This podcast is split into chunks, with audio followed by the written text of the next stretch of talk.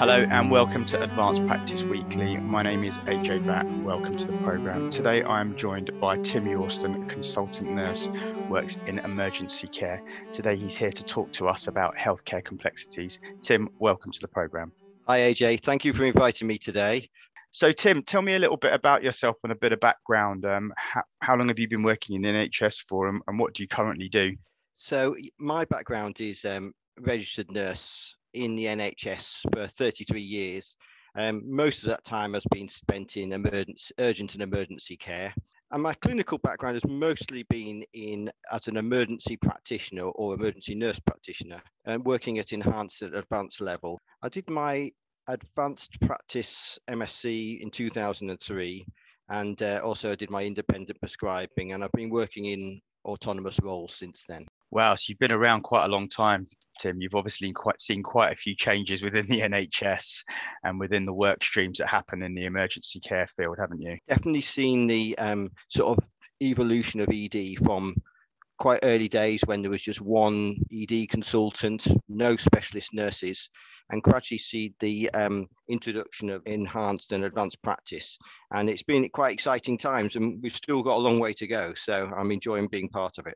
Yeah, there's you've probably seen a lot more nurses and allied healthcare professionals now seeing patients at the bedside, um, which would have been traditionally seen by consultants and doctors, but are now being seen by our allied healthcare workforce, haven't you? Definitely seen a um, expansion of all roles and definitely this blended multi-professional workforce. I think we're, we're still very much probably at the beginning of it. Certainly with advanced practice, it's very much multi-professional led. We have physios, nurses. So Tim, just off the top of your head, do you know how many advanced practitioners you have working in, in your emergency department at the moment? So on in, the emergency department, we have five ACPs, three qualified and two in training. Um, but we do have aspirations to grow that workforce and grow the work, ACP workforce across um, the emergency floor. So in acute medicine, in SDEC, and in the wider specialities that do come to the emergency department. And um, although I won't be uh, an integral part of that, I, I hope to help where I can. That's really good to hear, especially coming from an HE point of view where we want to commission more more masters programs and more students on the ACP um, education ladder. So that's really nice to hear that we we've got good grand designs on more advanced practitioners. So Tim, um, now we've got all the introductions out the way and a bit of background. Let's should we have a look at what we're here to talk about today? Now, I, I spoke to you a few weeks back, and you sent me um, some brilliant slides about healthcare complexities, and we're just going to talk through some of those healthcare complexities today. Now, and that you've got on this slide I've got in front of me, listeners. I'll, I'll have to kind of describe it to you because this is the you know the wonders of it being kind of radio podcast. There's no no actual images. We've got three um, headlines here, and the first one is situational complexities. The next one is system complexities, and the third one is clinical complexities. So, Tim, do you want to just talk through? So, I find healthcare complexity a really interesting subject, and it was partly born out of my experience of trying to um, expand my role. Certainly, when I started out as an emergency practitioner, I was seeing people with sprained ankles, and it was quite a linear approach. Um, you'd assess the patient, send them for x ray if they fitted the criteria, they either had a break or they didn't. But as I expanded, patients came with came with multiple comorbidities, polypharmacy, other social factors that affected how their recovery would be influenced. And I, I and and that's where I struggled, and I saw a lot of other people struggle to expand their practice. Right. So for me, the work from what I'm picking out of that, probably a lack of would it be experience, would it be training, would it be kind of kind of being thrown in the deep end? So certainly, when I started to look deeper, it was all of those factors. It was um, that journey from novice to expert that um, inexperience, the feeling, in, internal feeling of not having enough knowledge, and, and exposure to being in those situations, especially when we look at the multi-professional workforce, people come with different backgrounds. Certainly from my professional background of being a registered nurse, we had we did we do make autonomous decisions, but not um, we didn't really have a discharging role, which carries a fair bit of risk. And whereas I'm not a paramedic, but paramedics, from what I understand, have a lot more autonomy working at, at the roadside or in the patient's home. So we all the professions had different barriers to overcome on this advanced practice journey. I suppose healthcare complexity has been described. Um, there's various definitions, and I suppose I'll just read this one. It's been characterized as multiple dimensions, including co-occurring or multifaceted medical conditions, age, frailty, socioeconomic realities, culture, environment, behavior, and systems factors. So even that's a mouthful, you know it's complex. It's also been described as a wicked problem in that there is not one solution. When I started, I would thought I needed to learn knowledge and that would sort the problem out. And I spent hours and hours reading books. And uh, yes, it helped, but it still didn't solve the problem of how to manage that uh, complex patient in front of me. Hmm. It's interesting because one of the things you said um, earlier on really rang true with me that as para- as a paramedic, we have this the, we have the ability to discharge on scene a little bit more autonomy. But when I came from working as in pre-hospital care and into the hospital environment, my major issue was managing the number of patients. Because on an ambulance, I would only ever see one patient at a time, or on a rare occasion, if we went to a big incident, there might be a few more. But there was always more paramedics around to help. When all of a sudden I was working in an urgent care centre and there was 100 people in the waiting room waiting to be seen, I found this probably one of the most stressful things I've ever had to deal with.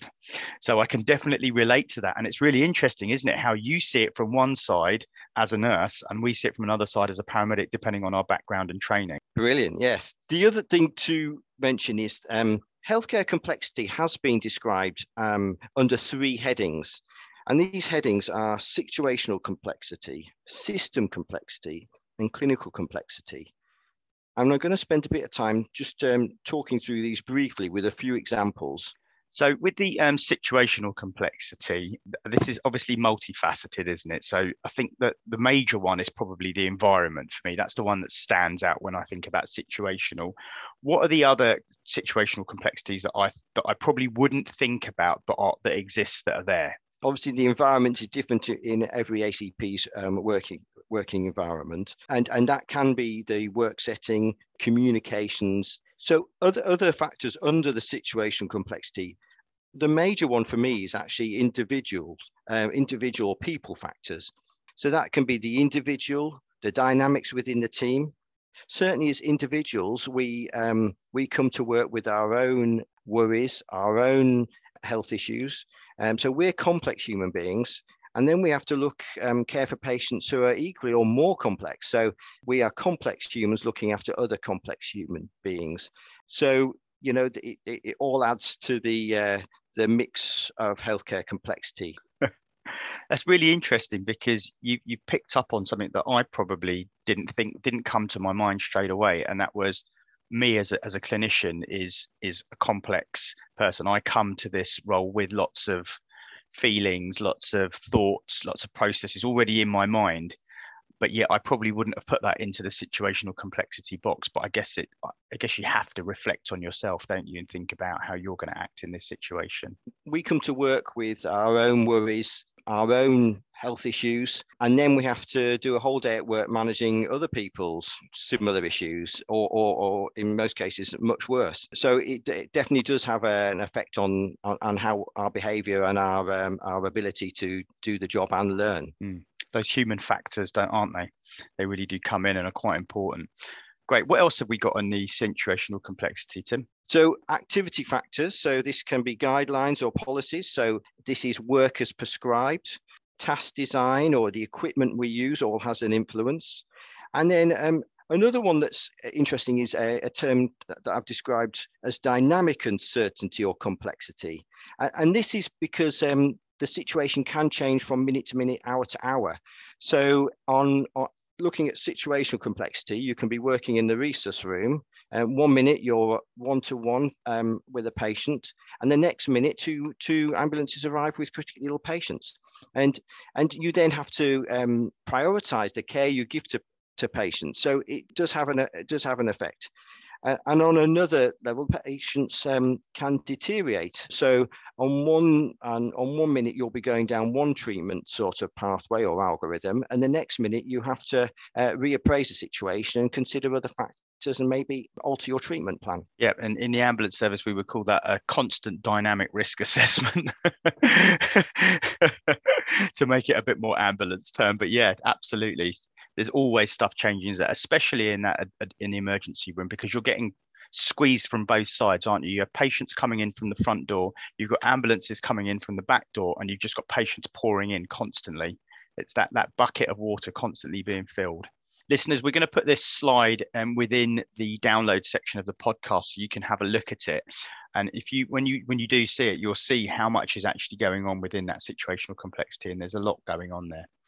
Brilliant, Tim. Should we move on to the next one? Shall we pick up system complexity? That's great. So, system complexity is probably something that we don't think of on a day to day basis, but does influence the way we practice. So, the, the obvious one in in most settings, but certainly in emergency care, is target driven healthcare. So we have the four hour standard, a lot of our days spent around prioritizing care to ensure that we get people admitted or discharged within that four hour period. So that does influence the way we behave and the way we practice.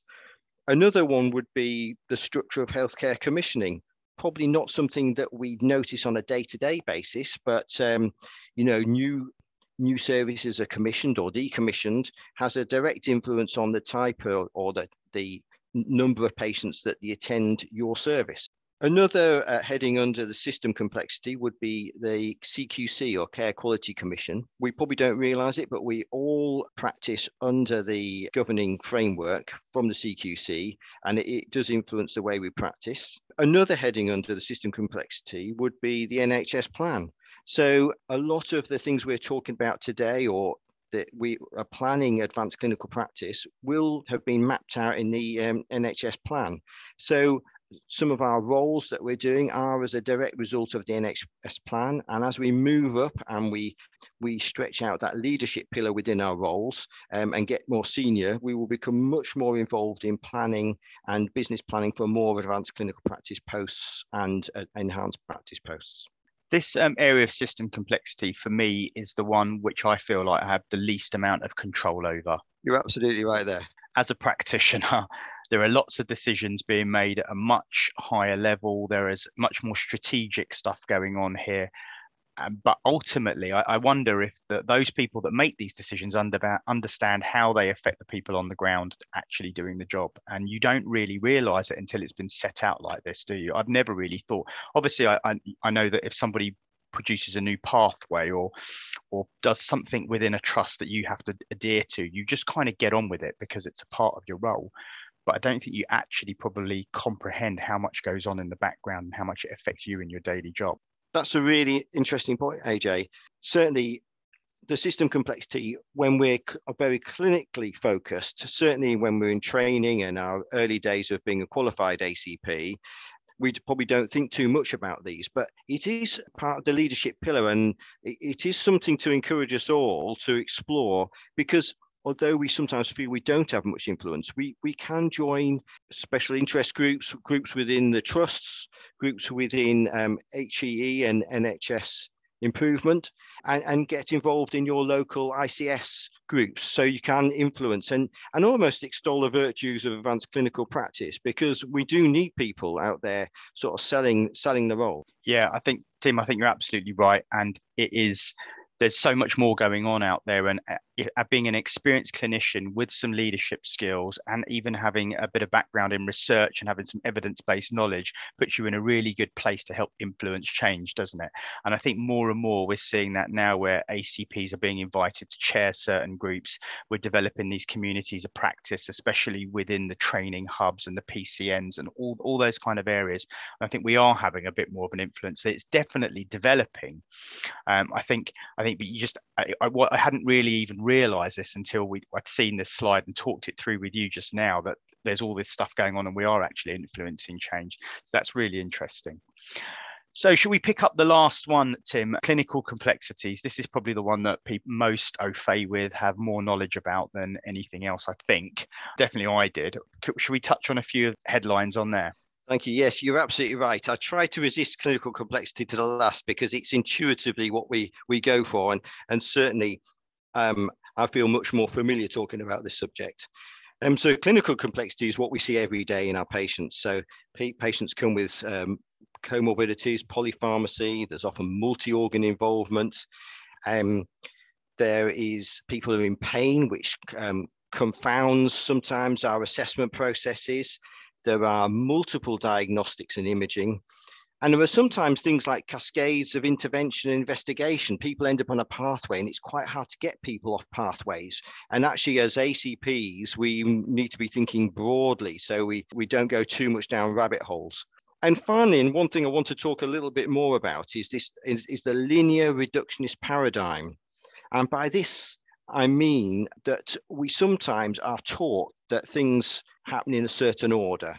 So a patient presents with X symptom, they um, we do certain tests and we um, easily exclude some of the differentials and, and and then we diagnose the patient, treat them, and the patient's discharged.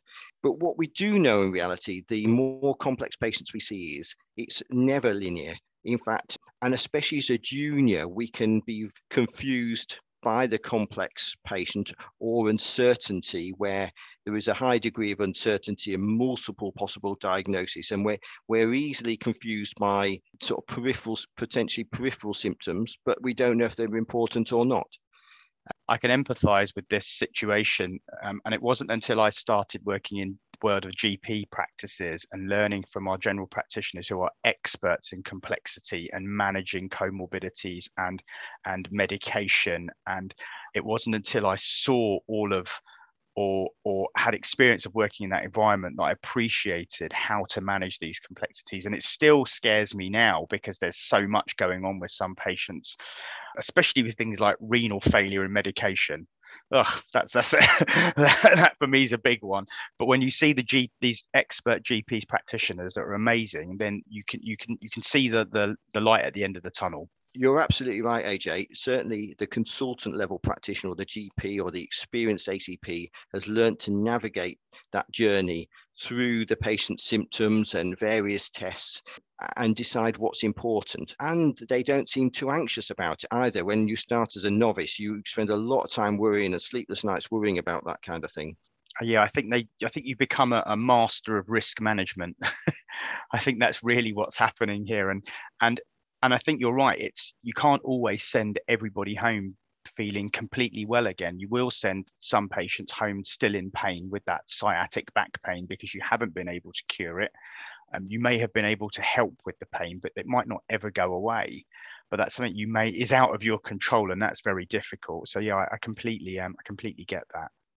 Certainly, the, the linear reductionist paradigm is a fallacy, really, because as you progress through your journey, you do realize that actually sometimes we may not be able to provide a definitive diagnosis or a cure or a treatment. And that's quite dissatisfying when you first start out.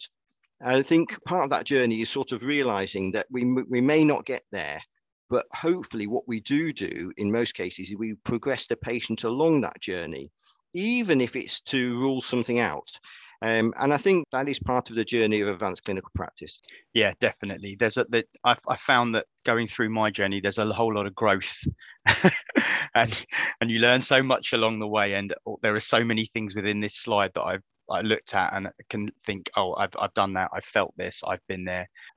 So Tim, so these healthcare complexities encompass system, situational, and clinical. What advice or help can you give the trainee advanced practitioner or even the qualified advanced practitioner out there to help nav- navigate through these healthcare complexities? Well, I think the good news is there are some things we can do to help.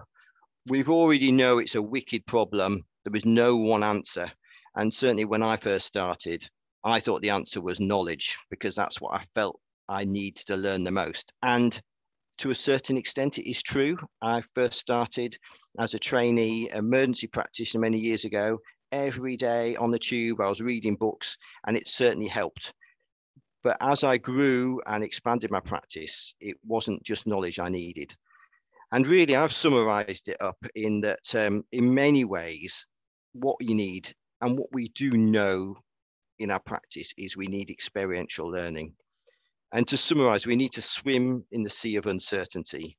We need to experience supervised practice in the real world with experienced clinicians to get great feedback and sort of see how, and sort of absorb how they deal with these situations.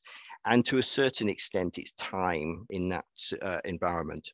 So I love this term, swimming in the sea of uncertainty. And you've got this great picture. I'm just going to describe it of this scuba diver under the sea and he's looking around him and he's got about seven sharks around him all looking at him thinking he looks like a tasty morsel which is which is exactly how it can feel can't it sometimes when you're with that patient you're a little bit out of your depth you're, you're swimming in the deep end and that's exactly how it feels and and i think you're right it is absolutely as time goes on experience allows you to be able to deal with these situations and you, have you've, you've touched on a, a, thing that's the massive buzzword at the moment supervision of practice, which is the reason we're here today, which is to talk about how we can try and navigate these issues. And, and supervision is obviously a massive thing for the advanced practice community at the moment. So, what type of um, supervision tips or activities can you give our listeners do you think that might help them get through their current situation?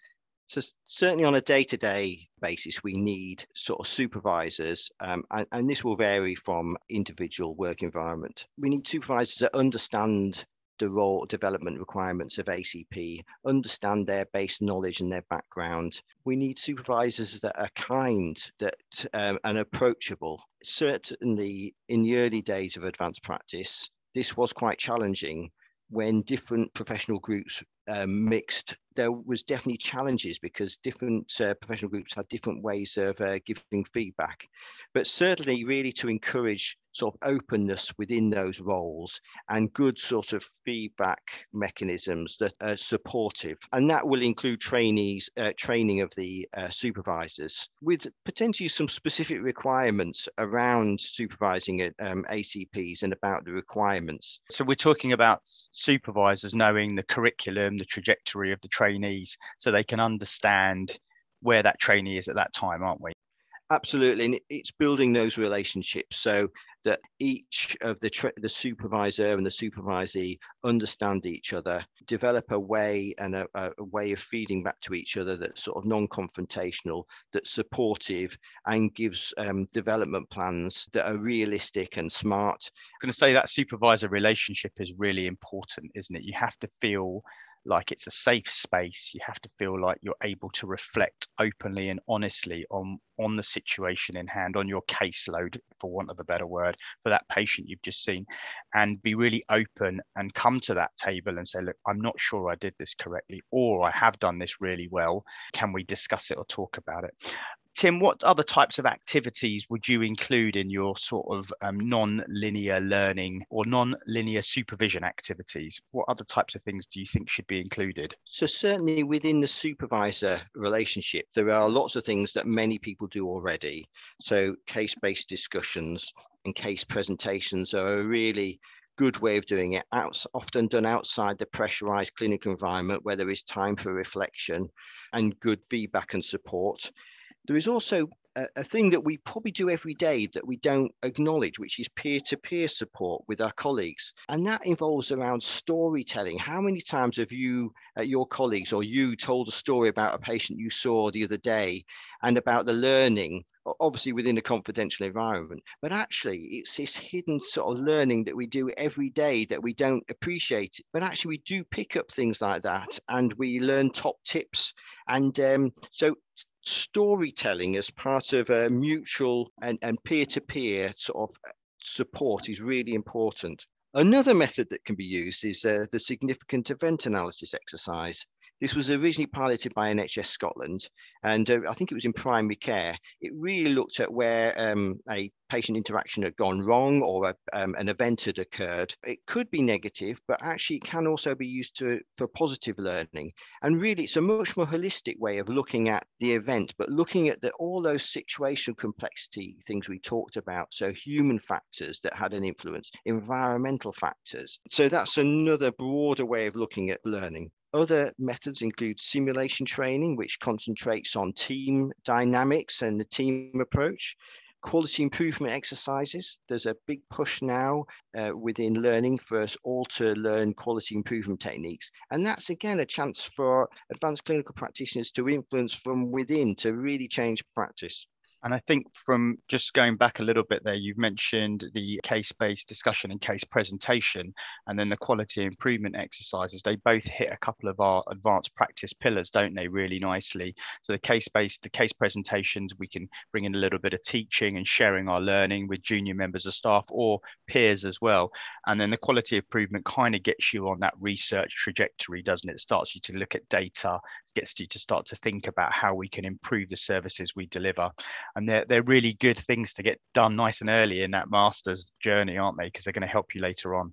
Some other things you can do, obviously, team building exercises um, within across teams, so multi-professional or within the ACP team itself. And other things that uh, uh, include conferences, workshops, informal visits to other units, I suppose it is also worth mentioning, along with swimming in the sea of uncertainty within your own clinical area, you can also go to other areas and um, of specialty. So in ED, you may want to gain some cardiology experience, so to spend some time with the cardiology ACPs or the consultants, and really getting it helps all helps contribute towards building that broad base of knowledge and experience that you can apply later on uh, down the line in clinical practice.